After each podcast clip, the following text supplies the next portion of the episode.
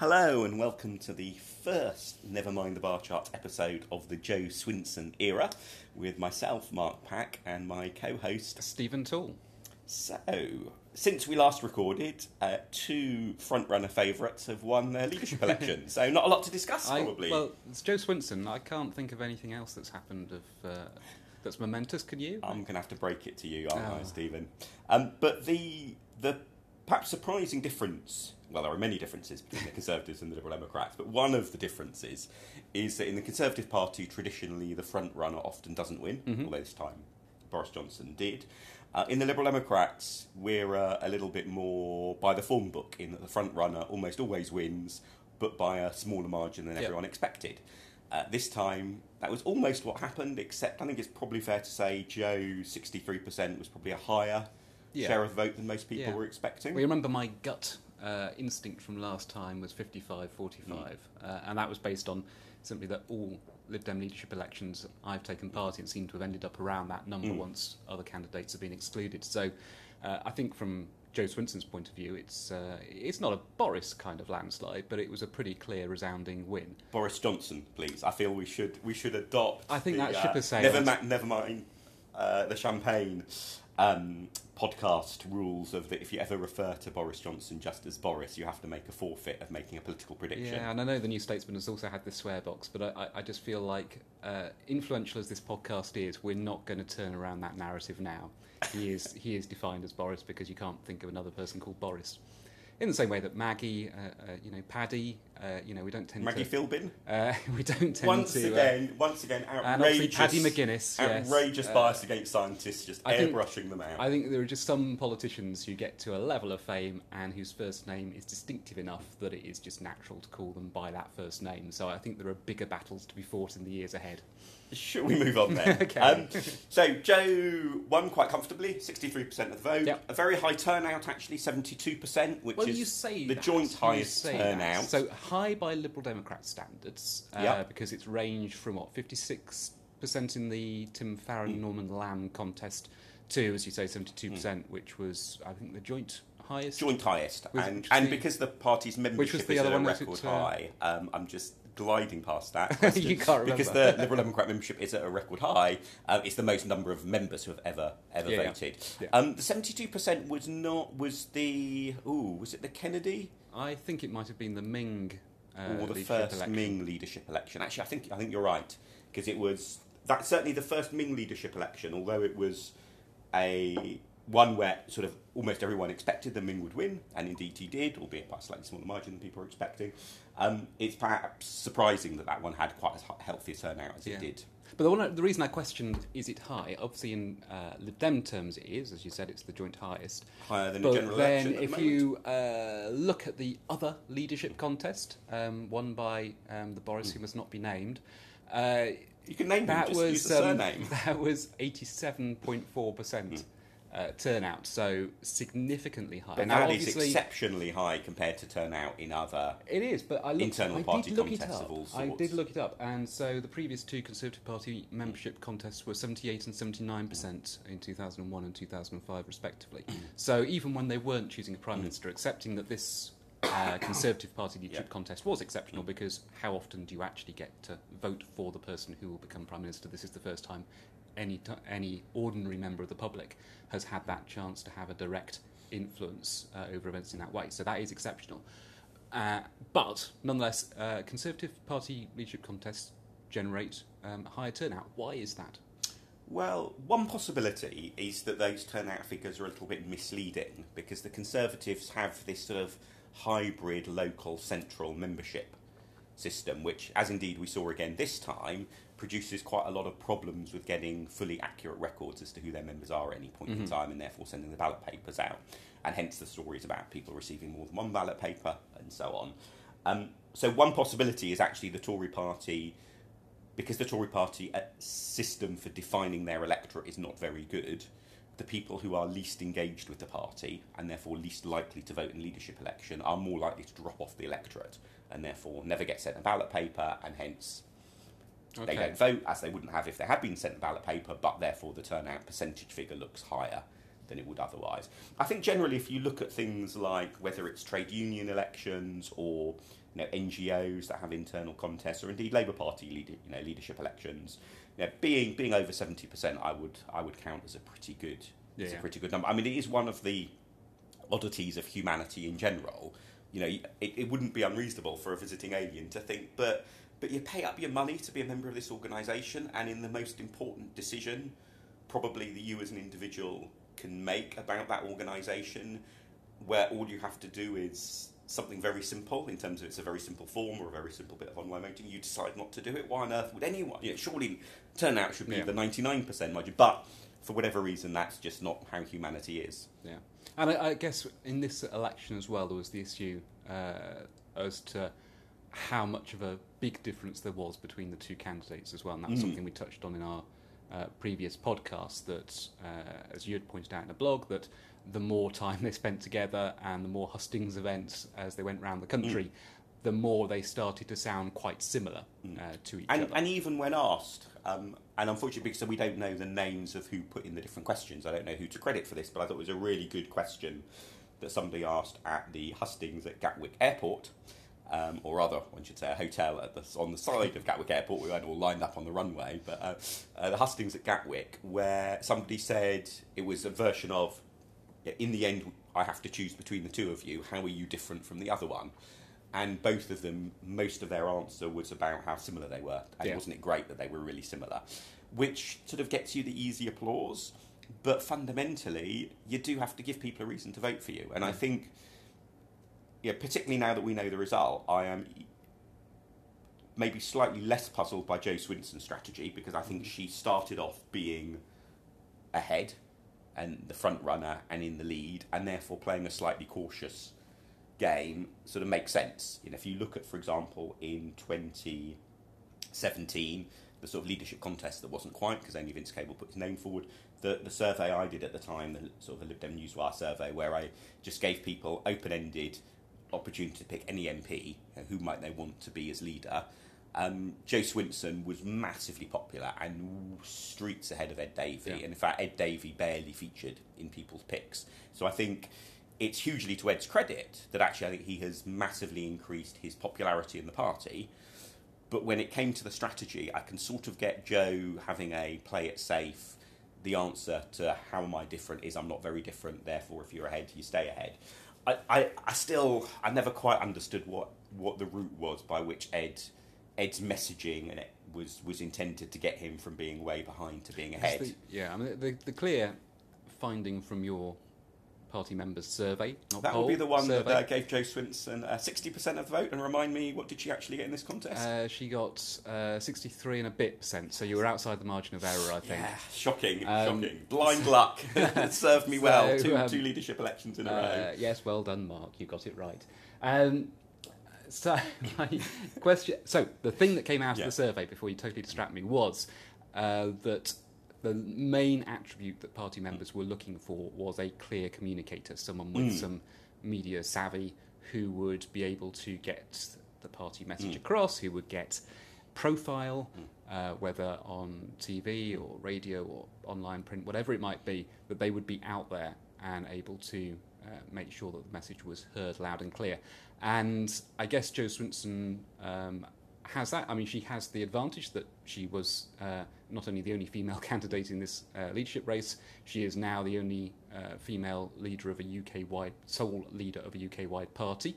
I'm being very careful there to distinguish in the Green Party, which an has impressively co. convoluted definition. To Green Party does, of course, She's have the a female female co-leader. leader of a political party with two Yeah. words in its name, Ex- one of which ends with. and rhymes with Democrats. Yes. Uh, so, uh, she, but in terms of the four Mm. uh, leading parties at the moment in current polling, you will have the range of uh, Boris uh, Johnson, if you insist, Boris Johnson, and Jeremy Corbyn, Corbyn, thank you, and Nigel Farage. Farage or Farage. Uh, so you've got that kind of clear uh, distinction, which I guess helps just in terms of the optics of it, if nothing else. Yeah. Uh, that here is a young female leader, but I and, guess and actually, the, the front page coverage of her victory across Yeah. the different newspapers was very striking. You know, the, it was uh, a, yeah, well done to the, the different press photographers who, who who got the different snaps of Jo Swinson. But but one thing I think is absolutely the case is that they, it did look like a fresher and more interesting story Yeah. than had it been someone else who had looked like, say, you or me, as in another middle-aged Yeah. sort of white man. That there was a certain interest there that probably will will have caught a little bit the public's eye in a way that somebody who looks more traditionally like a politician uh, has been in Britain uh, probably wouldn't have. But I, I, I guess where I only very slightly disagree with you in terms of, I mean, she did run as um, uh, sort of the the presumptive uh, leader. I don't mean in an arrogant way, just as Mm. in someone who was uh, looking to hit the ground running and would Mm. um, take to it like a duck to water. But that said, in terms of who ran the most uh, savvy campaign. Uh, and who injected some humour, for example, in social media feeds. Mm. So when she launched her campaign, there was this um, short video where uh, Christine Jardine fired a starter's gun and uh, Jo Swinson started running, and Mm. with the, with the famous Twitter hashtag "She's running." Uh, so there was there was an attempt to try and inject some kind of humour and personality into uh, her social media uh, campaigns, in particular, in a way that I don't think Ed. Uh, until he started dancing uh, in another um, famous tweet, uh, at least in Lib Dem circles, I don't think um, tried to do it in quite the same way. Mm. So, in, even if the messages were quite similar, Mm. you know, anti-Brexit, pro-environment, uh, pro-immigration, Mm. uh, all those kinds of things that you kind of expect, and would you really expect there to be a difference between the candidates when it came to trying to ha- how they were trying to get that message across? I think uh, Jo probably had the better game, Yeah, I think um, if you look at the and that's Jo Swinson. You didn't correct me there, did you? Well, it, it, it's only Boris Johnson we have to guard against populist extremism from. Um, I think if you look at their performance on Facebook, uh, you know, Jo Swinson started with a larger Facebook audience than Ed Davey. Ed Davey's grew quite impressively quickly, but he was starting from a long way behind and never really caught up. Um, and the amount of engagement that Jo Swinson got on Facebook Yeah. uh, was consistently higher than Ed Davey, which sort of reinforced this picture of her being the front runner and so on. I think, though, from a sort of a qualitative point of view, if you look at Twitter, I think Ed Davey's tweets. You, you can see the arc of the sort of improvement in them. If you compare the sorts of things he was tweeting at the end of the leadership election with, say, six months ago, now he's massively upped his Twitter game. Um, I, I suspect I know who in particular has been influential in that in terms of looking at the style of the tweets, in which case, well done to them. I won't name them in case I'm about to horrendously slander someone else who's really put in all the hard work, but you, could- you could see that there's definitely the influence of one or more people in terms of helping Ed improve, yeah, improve his, his Twitter game. But I think it, it, it all felt, to me at least, a little bit like, okay, quite smart tactics. You know, I think he had the most energetic campaign in some ways. He seemed to do the most posted literature. Most members seem reporting and receiving either the same amount from each candidate or more than more from Ed than from from Jo.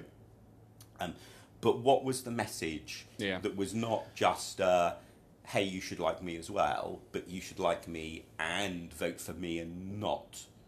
So the, the question is, could Ed won? Mm. Uh, and I'm not sure he could. Uh, whether he thought that or not, I don't know. But uh, I think it was going to be quite a tall ask, as the eventual result suggested. So I suppose then the question becomes: Do you, if the only way in which you could win is presumably to run quite an aggressive campaign that undermines your leadership rival in some way, is that a campaign he would want to run? Uh, if that was the only possible way in which he could win, which I suspect it was, because there wasn't otherwise enough definition between them. They've both been coalition ministers. They were both uh, long-standing MPs. They both um, were putting forward the environment as one of the two or three Mm. key uh, policy platforms. So it's hard to know where he could have differentiated himself in a way that would have been positive, non-aggressive, and would have actually changed the result. I, I you know, Well, I think I think you're maybe muddling two different factors in go there. on, tell me how muddling. because it is possible to distinguish yourself without being rude about your opponent.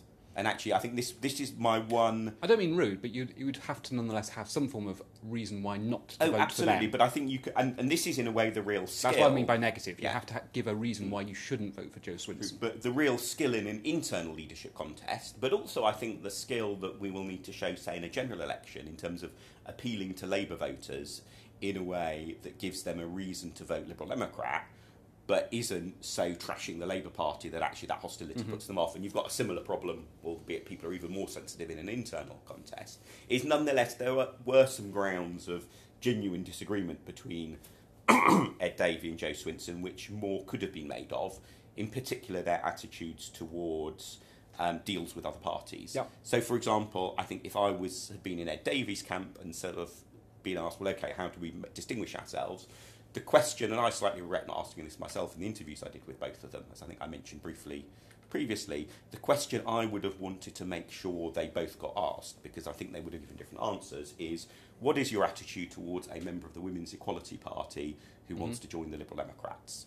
Now, we now have actually, interestingly, this dilemma. Real life example. Because what people, uh, some people may have noticed, but it's worth maybe giving the background to, because not everyone will have necessarily spotted the news, is Sue Black. Really impressive campaigner. She was central to the saving of Bletchley Park uh, a few years ago. She had been selected as the Women's Equality Party candidate for Mayor of London. She's also recently announced that she's joining the Liberal Democrats which is an interesting situation that we're in because she's not stood down as the WEP candidate for Mayor of London. We obviously have a candidate for Mayor of London in Siobhan Benita, and so there's a question. Now, I think how it will probably be resolved is in sort of sensible, amicable discussions, and the fact that the London Mayor contest involves a albeit highly inferior form of preferential voting means you can actually say, hey, vote for me, and then also vote for this other person as well. But that sort of issue, I think, yeah, I think Ed could have really pushed Jo on and pushed members to think about. Are you really comfortable with this idea of reaching out to bring other people into the party, even to the extent of somebody who is standing against one of our own candidates becoming a member of our party? yeah, I'm not, I think and it's, that, and that I think would have, I- you I could have done that in a way that wouldn't have sounded churlish or nasty sure. or anything. It's a point of differentiation. Uh, I don't think it's a kind of election-winning difference uh, in in terms of a leadership election that would have overturned the majority that Jo got. Mm. I guess is that my, that's my point that uh, you don't get personally rude with them, but you would have to find some form of compelling reason not to vote for them. And whilst that might be a reason why people would feel a bit uncomfortable, Yeah. perhaps, in voting for Jo Swinson, those who don't take the view that dual membership should be an option. Uh, I don't think it would have been enough on its it, in itself to uh, to make the difference in this campaign. Mind you, I can't forgive you by the way for making me research this because you made me read uh, the membership section of the Lib Dem Constitution for the first time by raising this issue, and I was I was curious: can you actually be a member of the Liberal Democrats and another political party? Are you forbidden from it? And the Constitution, as far, as far- as far as I can read it, is quite permissive on it because it uses the phrase "membership may be revoked." May be revoked Yeah, so there if is- you are a member of There- another political there is party. the- uh, as ever with with um, a word like may. There's Exactly. a whole load. It's of, not will be, it's uh, may. There's a whole load of things. There, there is though certainly up until now it has been considered unthinkable for a Liberal Democrat member to stand against an official Liberal Democrat candidate and not be kicked out of the party.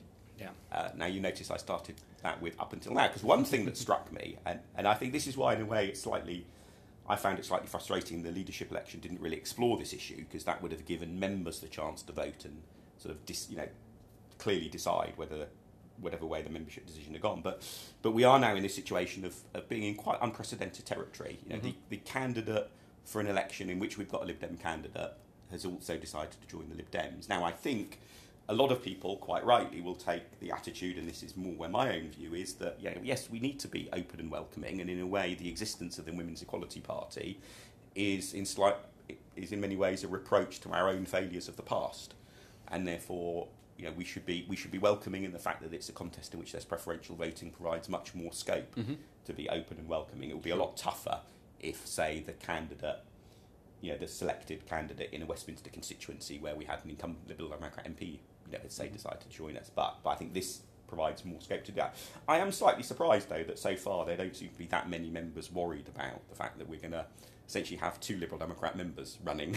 Yeah, I, I, yeah. I, I mean, I think you're right that uh, it's probably not gained much currency yet, uh, though doubtless it will do in time uh, if it starts to look like there will be two rival Liberal Democrat members I mean, I think, I mean, just to be election. clear, I, I think what will happen is, you know, is that there will be sensible discussions between, you know, Sue Black and Siobhan Benita and, and, and colleagues, and there will be some Sure. happy, there will be some happy sort of compromise agreed, which I presume will mean um, Sue Black saying, you know, vote first preference Women's Equality Party, second preference for. Uh, for uh, the Liberal Democrats, and although that may therefore take a few first preference votes away from Siobhan Benita, and that might be crucial to whether or not she gets into the final round, uh, on the other hand, I think the broader media benefit Yeah. of having another candidate endorsing you in that way. I mean, it's just it'll be a weird quirk in a, for a start, which will generate some media coverage that is about the Liberal Democrats and not about Labour or not about the Tories. So I think that could be quite beneficial. Which brings, I think, us on to um, the other slightly interesting thing that's happened in terms of cross-party moves in the last few days. Is we're recording this a couple of days before polling day in Brecon and Radnor, mm-hmm. sorry, Brecon and Radnorshire by-election, and both Angela Smith and Heidi Allen have been out yep. campaigning for Jane Dodds. So not only did both Plaid and the Greens decide not to stand a candidate and in, to endorse Jane Dodds, the Liberal Democrat candidate, we've also had you know a couple of former former MPs of other parties who then went through the sort of Change UK, etc. Interesting saga, but actually out campaigning, yep. and, and I think their presence there illustrates something that tends to get a little bit overlooked in discussions about possible pacts, possible Remain alliance deals, and so on. Which is the benefit of that is not just potentially accumulating more votes behind one candidate in a more efficient way for first past the post, but also the way that if you have an agreement like that, the particular candidate who is the chosen one can get more help and more support. Mm-hmm. So in this case, two extra MPs turned up to campaign for Jane Dodds, who wouldn't have otherwise. But perhaps most importantly is the broader media message that sends. Yeah, the signal. I think Stephen Bush made this point well in one of his New Statesman pieces a few weeks ago, which is leave aside you know, how few votes the Green Party or Plaid probably would have got in Brecon and Radnorshire on their own. The very fact that the Greens and Plaid are mm. saying, look, the Liberal Democrats are not so horribly evil, awful coalition, baby eating monsters, that we're happy to stand down for them, that is quite a positive bit of branding for the Liberal Democrats. Um, so I think we'll see an awful lot more of that uh, in in future contests, especially if there's a general election this year. And with Jo Swinson as leader yeah. rather than Ed Davey, I think the official sort of party line from, from the top will be to encourage an awful lot more of that cooperation at the grassroots. Yeah. So I'm, uh, I'm just trying to think about this question of will could a Remain alliance work? And I think you've uh, picked out there the kind of mm. it sort of depends on what you mean by work. Mm. Uh, will it flip lots of seats in the Liberal Democrat stroke a another party who is part of that Remain alliance direction? Probably not, because when you look at uh, the political contests which are likely to be uh, tight at the next election, and who, who, knows, but when you look at the seats where it's genuinely a kind of three, four party yeah. contest where one of those Remain alliance parties standing down in favour of another will make a difference, there are some, but there are not that many around. So will it well, make a? I think I think there are probably more than you you're counting on. Because bear in mind, if you look at the 2017 general election mm-hmm. results, which is the obvious starting benchmark, but bear in mind, if you look at that, not only is Liberal Democrat support up massively, so the worst Liberal Democrat opinion poll ratings at the moment still show the party double its mm-hmm. level of support. Sure. But also the Green Party support is up yeah, yeah. as well. Yeah. So actually, when you factor in where they currently stand, where the parties currently stand, I think it's quite likely they, and especially the weird politics of a four or five party system, four party in England, perhaps five party in Scotland and Wales. Uh, it's quite easy to believe there will be a lot of seats that are quite close. And in that sort of could situation, three or four percent from the Greens to the Lib Dems in a whole batch of seats is likely to make a can, much bigger I, difference than it ever would have in if, a previous if that's election. how it works out, I can certainly see what's in it for the Lib Dems. I'm, I, am slightly more dubious what I can see for the Green Party well, because in most of those cases we're basically saying Greens stand down in favour of the yeah. Dems because there are only a handful of seats around the country where the Greens are ahead of the Liberal Democrats and in a position to win. So well, that may be how it works out, and if so, great. Uh, I, I think I, I, would take the exact opposite view. Go on. Which go is, on. I think that very imbalance actually makes it easier to make a deal. Um, because now okay. listeners cannot see the, the interesting facial expression Stephen's pulling, because it's a lot easier to make a deal when the different parties to the deal want something different. And if you're both, so this was one of the big strains between the SDP and the mm-hmm. Liberals, mm-hmm. was they were both essentially wanting to be big and successful, and therefore both trying to get the same thing out of a seat deal of as many winnable seats as possible for themselves. What I think is different in if we have a Brexit fueled general election this year is for the Liberal Democrats there will be a real prospect of getting uh, a number of seats that's way above anything the party has ever won before. And so for the Liberal Democrats, there's a huge volume thing to go for. Mm-hmm.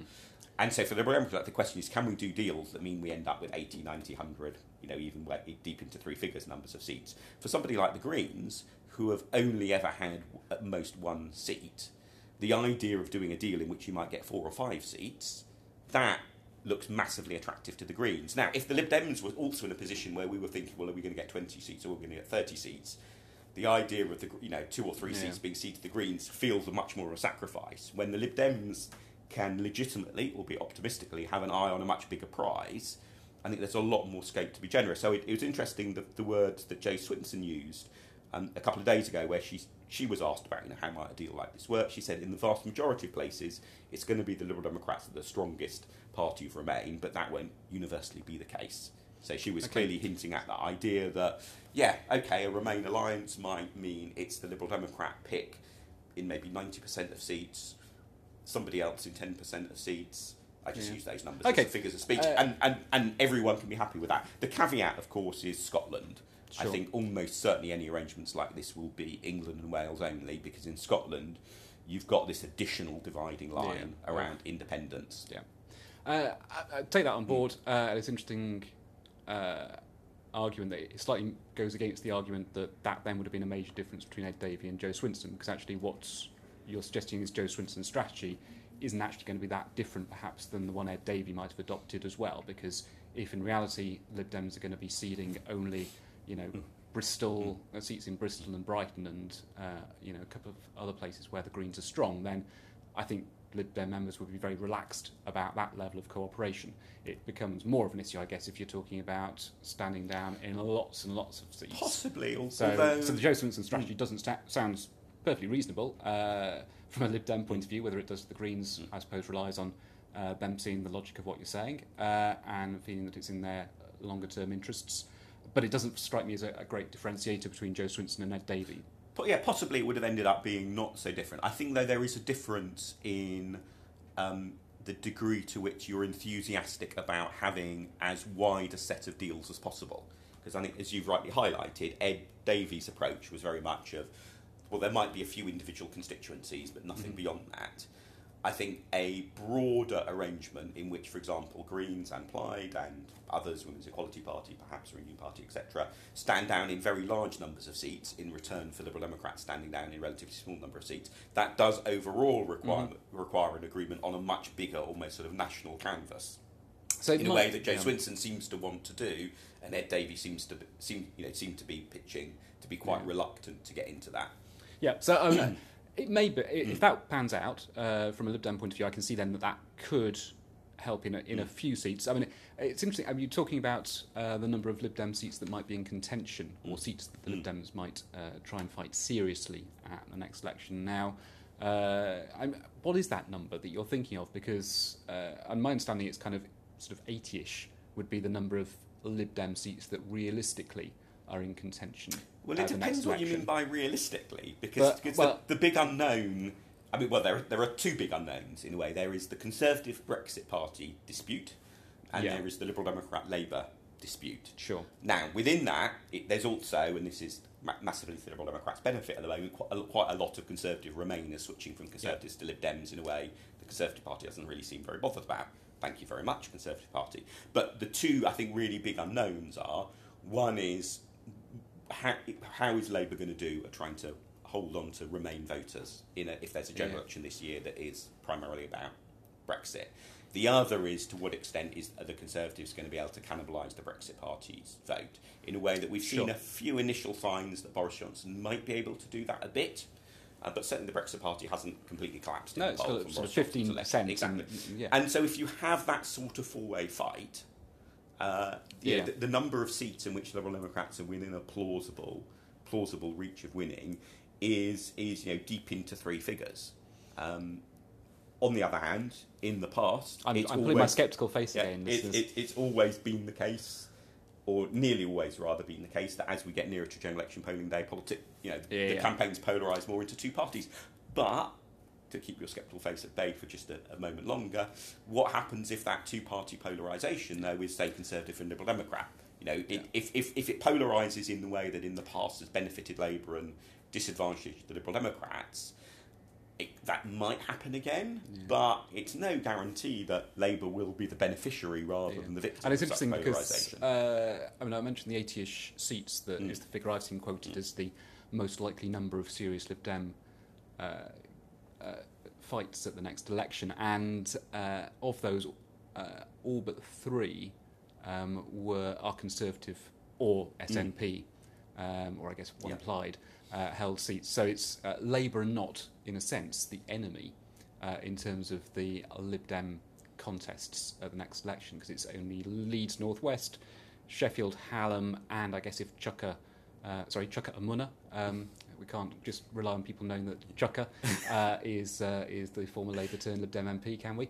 Uh, Chuka Umunna. Uh, That was remarkably fights, generous of you not to um, mention any part- other party labels in that sentence. You're, you, you normally quite I've- like listing I've, the. you uh, know, written independent group for change out of uh, history there.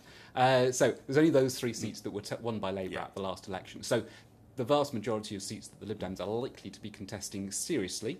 Who knows what will happen in the next few months, of course, but the, as it currently stands, the seats which, where the party feels it has a realistic chance of winning are almost all uh, Conservative and a handful of SNP uh, and a Plaid uh, seat as well. So that's, and I think that has interesting connotations then for how the party's strategy shapes for the future as well, doesn't it? yes, if that were true. Uh, go on, tell me how Um, it's so not true. I, I, the, the, the contrary position is to have a look at, for example, the European election results Mm-hmm. And look at just how well the Lib Dems did into eating into the Labour vote in heavily Remain, particularly urban uh, Mm-hmm. Remain areas. And if you if you if we were to see anything like that sort of result in a general election, that would actually see the Liberal Democrats gaining quite a lot of seats from Labour. So places like Cambridge, for example. Cambridge, lots of places in London, and so on Yeah. as well. Um, and in particular, the reason I think a large part of the Liberal Democrat battle is Liberal Democrat versus Labour is it will be to be who is who is the home for the Remain Yeah. for Remain leaning voters, especially in a general election, which if it happens this year will be predominantly about Remain. So, th- so there will be a real tussle between Liberal Democrats and Labour, and if the Liberal Democrats come out on top in that tussle Mm-hmm. in a way that the party did in the European elections, that then also what goes with that is a whole load of Labour seats looking There's a question. Uh, there's a question then about we've mentioned Hmm. general election and obviously um, the fact that Boris Johnson has taken over as prime minister has raised the uh, likelihood, it seems, of there being a contest this year Mm. uh, if he is genuinely serious about Yeah. attempting to take uh, the UK out of Europe on a no deal basis. I suppose my my question is around. Um, uh, at the moment, it feels like the Lib Dems are benefiting from the ambiguity of the political situation. The fact that Brexit isn't decided means that there is still a live tussle between the forces of Yeah. Remain and Leave. Uh, now, that may still Mm. pertain at the next general election, uh, in particular if it's as a result of Boris Johnson government being brought down in a vote of no confidence, triggering in a general election in some way with Brexit as yet unresolved. I guess those are the that's the ideal scenario, at least from a Lib Dem point of view, because it means that a Brexit hasn't happened, and b it's probably the ideal situation in which the Lib Dems would hope to fight a general Mm. election. However, it, that's only one of three um, possible Yeah. outcomes. The other being that I'm impressed if you can boil British politics down to Uh, only three well, possible it, outcomes. but uh, this is where this is where Theresa May was right Mm. all along, in that there are only three options. There is uh, her deal or a deal that's very Mm. Yeah. like it, uh, perhaps with uh, some tweaks, but there is her deal. There is uh, no deal, uh, and there is no Brexit. Uh, and those are the, those are essentially the only three choices. There are variants within each, but those are the only three choices. Now, I can see, as I say, how Lib Dems do really well on the basis of Brexit being unresolved. Mm. Uh, but it's only three or four months ago that the party was eight percent in the polls, and Vince Cable's leadership was still being, you know, Mm. written off as a pretty much an exercise failure. That's all been turned round as a result of the European elections having taken place, and the Lib Dems coming second, uh, Vince Cable going out in Mm. Yeah. a, a wave of glory. But it just shows also how volatile the political situation is. And if we get to a point in 31st of October where Brexit is resolved in one way or another, either by no deal or some Yeah. form of deal, uh, even if it takes a few weeks past 31st of October in the end, that resolves the ambiguity of the situation. I think there is. It's something that Lib Dems need to be giving serious thought to as to, okay, what next?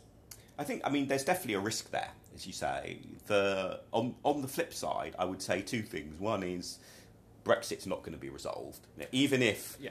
yeah, e- even if Take my resolved as a, a Yeah. as a kind of shorthand It- it's for gonna be- we will have it's left be- the European Union. yeah, it's uh, it, it'll be an interim, as it were, situation. And you know, I've used the example before of the North America Free Trade Agreement, Yeah. political issue in the early '90s in U.S. politics, political issue in the last U.S. presidential election. Indeed. If, if you think in the UK for how long uh, the Iraq War has Mm-hmm. featured in people's you know, polit- influencing people's political views and preferences, or the the winter of discontent and so on. So Brexit won't be over by Christmas. Yep. Sorry to break that to you. No.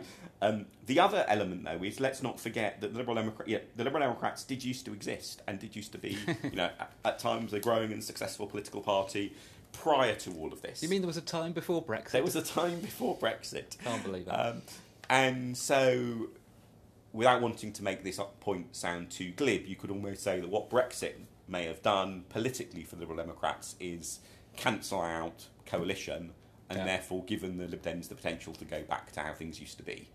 In, and, and you can imagine Yeah. it's quite plausible that at some point in 50 years' time, if someone's writing a history of the Liberal Democrats and they're looking at the early sort of 21st century, that the broad picture will be some years of massively plummeting popularity, then cancelled out by Brexit, and then things were back to how they were. Yeah. Sort of the sort of pre 2010 era. And in that situation, we'll have an unpopular Conservative government, badly run, uh, public services massively under strain, a Labour Party with a not very effective leader and some huge problems of its own. Let's not forget, you know, that the Labour Party is actually under official investigation for institutional racism in terms of the uh, anti-Semitism investigation the ECHR is carrying out. You know that they were that that in some ways does feel a bit like the politics of, of, of the the late eighties, early nineties. yeah. Uh, yeah. Uh, And you know, the- Liberal the- Democrats had some bad election results in that period, but then went on to have some really good ones. Yeah, and obviously, the, you know, the fate of Jeremy Corbyn is another uh, issue there as to Mm. how things will will look like. I just think that it's. Uh, I, I guess what I'm trying to um, inject a note of caution into is the sense that uh, Brexit is dominating our discourse now, and you're right, of course, that it will continue uh, for years and years to come. But the Remain Leave fight uh, might be over in terms of its potency Mm. as an electoral asset, in that once uh, Article 50 has run its Mm. course and uh, membership of the European Union is no longer at stake, uh, which is quite plausibly Mm. the case post 31st of October, that does change the dynamics again. Now, all then that you say about the fact that the Liberal Democrats exist outside of Brexit and Labour has huge problems, and uh, They'll be the campaign to rejoin the European Union. and the Conservative Party is likely to remain uh, divided and riven, and if certainly it's a no, on a no-deal basis, the chances of uh, the economic climate being benign are very much Mm. reduced. All those things come into play. It's just that I think that sometimes uh, we've kind of flipped from that um, depressive state of the Liberal Democrats Mm. aren't going anywhere quickly through to, uh, and now we can plot our route to number 10 with no intervening period whatsoever. And it's a question of uh, trying to make sure that the party's got a sustainable footing that doesn't just rely on the fact that politics is completely bonkers at the moment, uh, and that as a result the Lib Dems are the only show in town because that state is current. Uh, it isn't necessarily something that's going to. Oh, absolutely, and, and, and I guess Endure. a good example, a warning from the political past for the Liberal Democrats in that respect is the political boost the party under Charles Kennedy got out of the Iraq War. Yeah, yeah. Obviously, there are many much more substantial issues around the Iraq War, but just from our very narrow political perspective, it gave the party a big political boost. That didn't translate into any longer term organisational boost for the party. So Yeah. there wasn't a boost in party membership.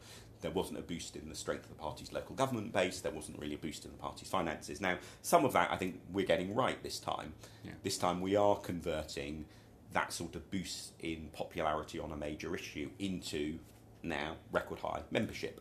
It is being translated a bit into gains, but there's an awful lot of work. I think you're Yeah. absolutely right. More for the party to do to put in place, place the right sort of sustainable long term growth for the party, and in particular, in that sense, to be thinking not just about the next Westminster general election, but the other elections that come. Sure. Because however many general elections and referendums we'll have in the next 12 months, and I guess yeah, quite likely to be more than zero, may even be more than one.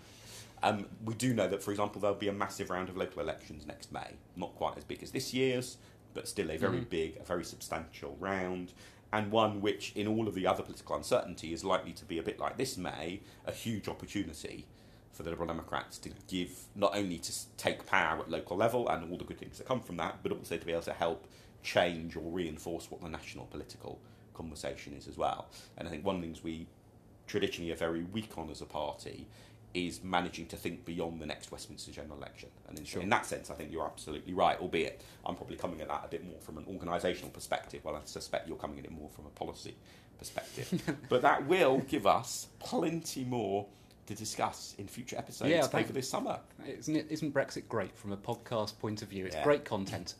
and people who listen to our initial pilot episodes will think, what happened to that promise never to talk about Brexit? I know. I won. You I won. You won, Stephen. damn you. Damn you. Anyway, with that, thank you very much everyone for listening. You can find Nevermind the Bar Chart on social media. We have a Facebook page and a Twitter account at Bar Chart Podcast. Please do follow us. Please do send us your questions or feedback on the shows through those social media accounts. And of course, if you like listening to this, please let other people you know know about the existence of this show. So thank you very much.